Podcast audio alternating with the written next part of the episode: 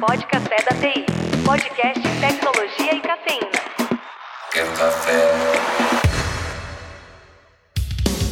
Aqui é Diogo Junqueira, VP da Soft. Para nós é um prazer receber o convidado de hoje. Vou deixar ele mesmo se apresentar. Bom, prazer estar aqui, pessoal. Eu sou Marcel Almeida, sou CEO e fundador da PM3. Eu acabei fundando a PM3 junto com umas duas pessoas, com o Dan e com o Bruno. Foi, foi muito porque a gente via que no mercado não existia uma educação em gestão de produto que pudesse impactar o Brasil inteiro. Isso foi ali em 2000, final de 17 para 18. E a gente mesmo queria poder estudar mais sobre produto e não tinha muito conteúdo na época. Mas a gente pensou que ia ser só um curso que não ia virar uma escola.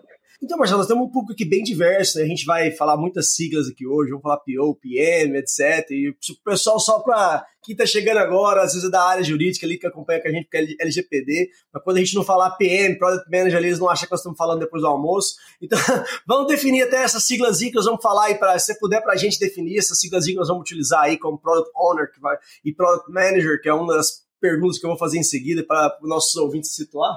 Legal. É, o Product Manager, o PM é o Product Manager, é o gestor ou gestora de produto, e o PO é o Product Owner. A diferença entre os dois é que o Product Owner ele vem de uma parte ele é um papel, ele não é um cargo, né? Ele é um papel que foca muito no processo de desenvolvimento do software, ali, na otimização do fluxo do processo, ele foca muito na entrega. Já o Product Manager, ele é alguém que olha mais para o negócio como um todo e faz a interface entre a área de negócio e tecnologia para o produto ser, ser otimizado, enfim, para impactar a vida dos clientes, como consequência a empresa. Como é que você definiria hoje, com base na sua experiência, estar em um dos lados? Quais são os principais é, realmente desafios de cada um dos, do, dos P's, vamos dizer assim? Eu acho que até vale dar um, vale dar um panorama geral no sentido de por que existia o PO, né? Na minha visão, é claro. Mas o PO precisava existir porque precisava ter alguém na área de TI, né? Como se falavam a área de TI, ali o pessoal de TI, e aí as pessoas tinham até medo de falar com o pessoal de TI, era algo mais isolado. E aí tinha que ter o PO que conversava com a área de negócio, pegava os requisitos, meio que fazia uma tradução, bem aspas assim, e, e dava para o desenvolvedor os requisitos. Ele era a API, né, cara, que ligava a TI com a área de negócio. Ah, nota.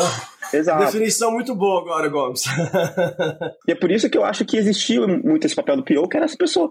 E o foco dela era entregar o que o negócio pediu. Só que ela precisava fazer esse meio campo porque a área de negócio não conseguia conversar com o dev, né? O dev ficava ali no quartinho, no quartinho escuro. E isso, mas isso há muito tempo atrás, ali, década de 90, anos 2000, começo. Hoje em dia não é mais assim. Hoje em dia eles têm toda uma estrutura muito diferente nos escritórios, é, seja remoto ou não, mas é uma estrutura muito diferente. O PM ele não deveria, é, alguns ficam, mas ele não deveria ficar tanto no dia a dia com o dev, ele devia mais ajudar e dar contexto para o time de desenvolvimento, porque a gente está cada vez mais dando autonomia para o time de desenvolvimento de software. Então, eles têm mais conhecimento do mercado, eles têm mais entendimento do negócio e eles conseguem tomar decisões com mais autonomia do que antes, que era, não, faz exatamente o que está escrito aqui.